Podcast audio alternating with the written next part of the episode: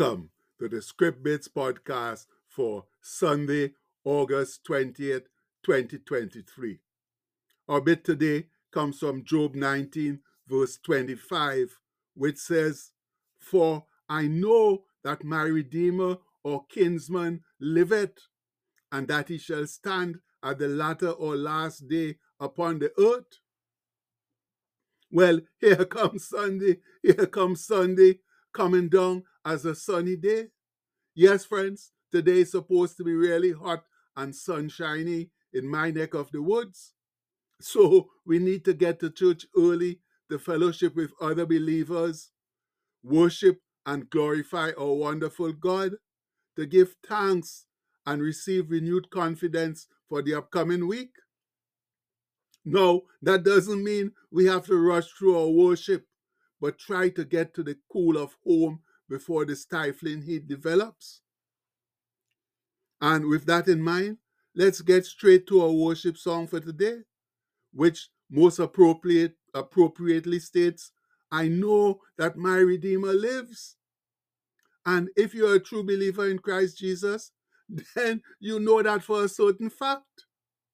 This soulful hymn, so rich in biblical imagery and truth, was written by the British pastor Samuel Medley, who lived between 1738 to 1739. And it's one we all know and love.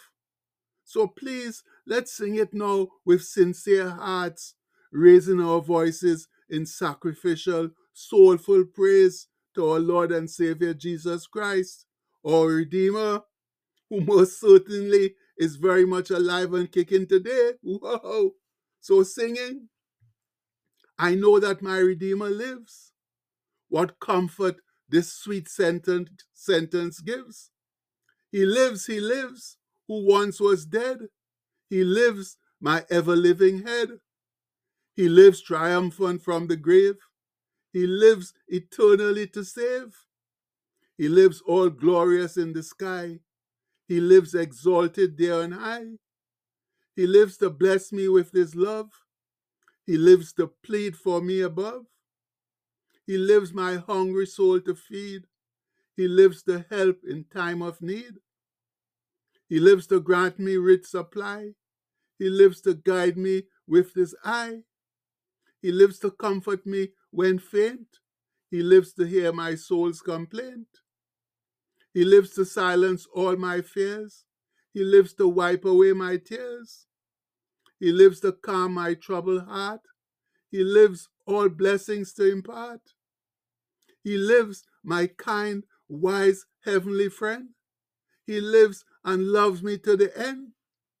He lives, and while he lives, I'll sing. He lives, my prophet, priest, and king. He lives and grants me daily breath. He lives, and I shall conquer death.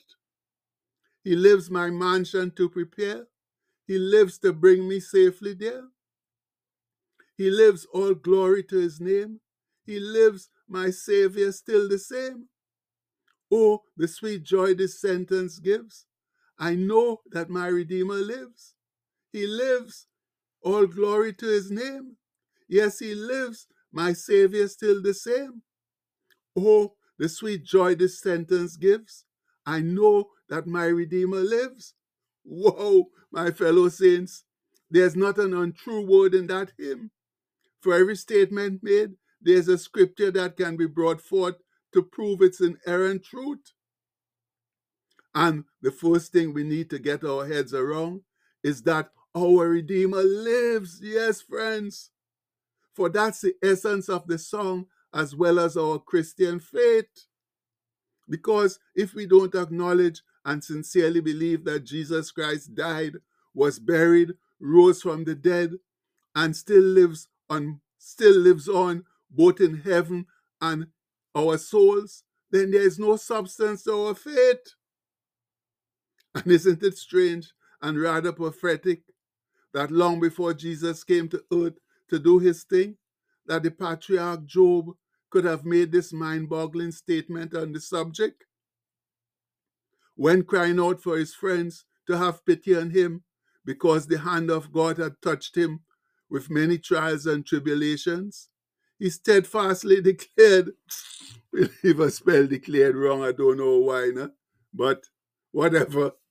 Job steadfastly declared, For I know that my Redeemer or kinsman liveth, and that he shall stand at the latter or last day upon the earth.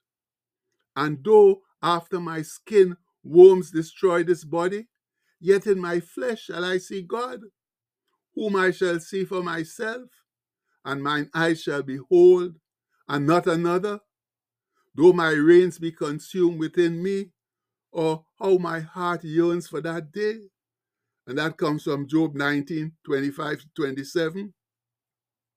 Our friends, that is such a powerful scripture, especially for Old Testament times. And the scholars offer these interesting explanations on the passage. They say between for verses 19, so sorry, for chapter 19, verses 23 to 27, in there, God has humiliated Job. And you can find it in verses 8 to 12. His friends and relatives have abandoned him, verses 13 to 20. And he has been reduced to pleading for pity. But from the depths of degradation, he expresses the confidence that if his case could only be recorded for posterity, future generations would judge him favor- favorably and that comes from verses 23 to 24. Furthermore, he knows confidently that he has a Redeemer, verse 25, one who will champion his cause and vindicate him. No, the Redeemer is more than an arbiter, with a reference there to chapter 933 or witness, chapter 16, 19, but a kinsman Redeemer who will avenge him. Clearly, Job viewed God himself as the Redeemer, and the Hebrew word is in fact used often of God. And you can find a reference here to Psalm 19:14 and Isaiah 41:14. Meanwhile, in my flesh of verse 26, 26 speaks of a resurrected body, though it may also be translated apart from my flesh as a spirit being the emphasis of the original means from the standpoint of my flesh in my resurrected body. Here then is clear evidence of the Old Testament belief in the resurrection of the human body. No, that's definitely interesting information. And before Jesus came, the Lord Himself declared, Sure, man, I spelled declared wrong again. Brother, yes, He declared it through the prophet Isaiah where he warns, Remember these, O Jacob and Israel, for thou art my servant. I have formed thee, thou art my servant. O Israel, thou shalt not be forgotten of or by me. I have blotted out as a thick cloud thy transgressions, and as a cloud thy sins return unto me. For I have redeemed thee. And that comes from Isaiah 44 21 to 22. And it could not get any clearer than that, my faithful brethren. No. And since time and space are quickly running out on us, we have to get to Jesus and his New Testament redemption. And redemption is basically a metaphor for buying back. Jesus bought back our sins through his death on the cross, his resurrection and ascension. His shed blood paid the high price that was needed to redeem or buy back our sinful souls from the bondage in which the devil held us captive. As Paul says in Ephesians, in whom we have redemption through his blood, the forgiveness of sins according to the riches of his grace. And that's Ephesians 1 7.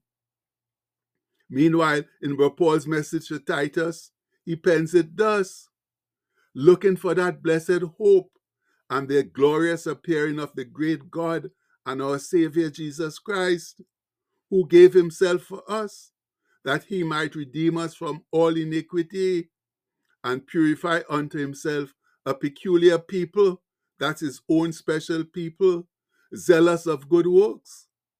These things speak and exhort and rebuke with all authority. Let no man despise thee, And that comes from Titus 2, verses 13 to 15. And my fellow saints, that's as good a way as any to end today.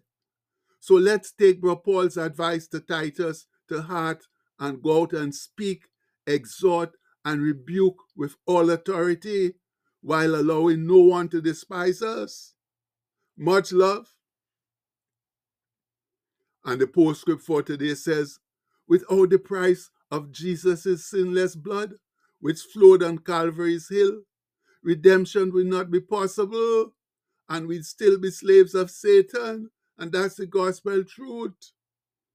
However, unfortunately, some of us are still the slaves of Satan, although Christ paid the high price to redeem us.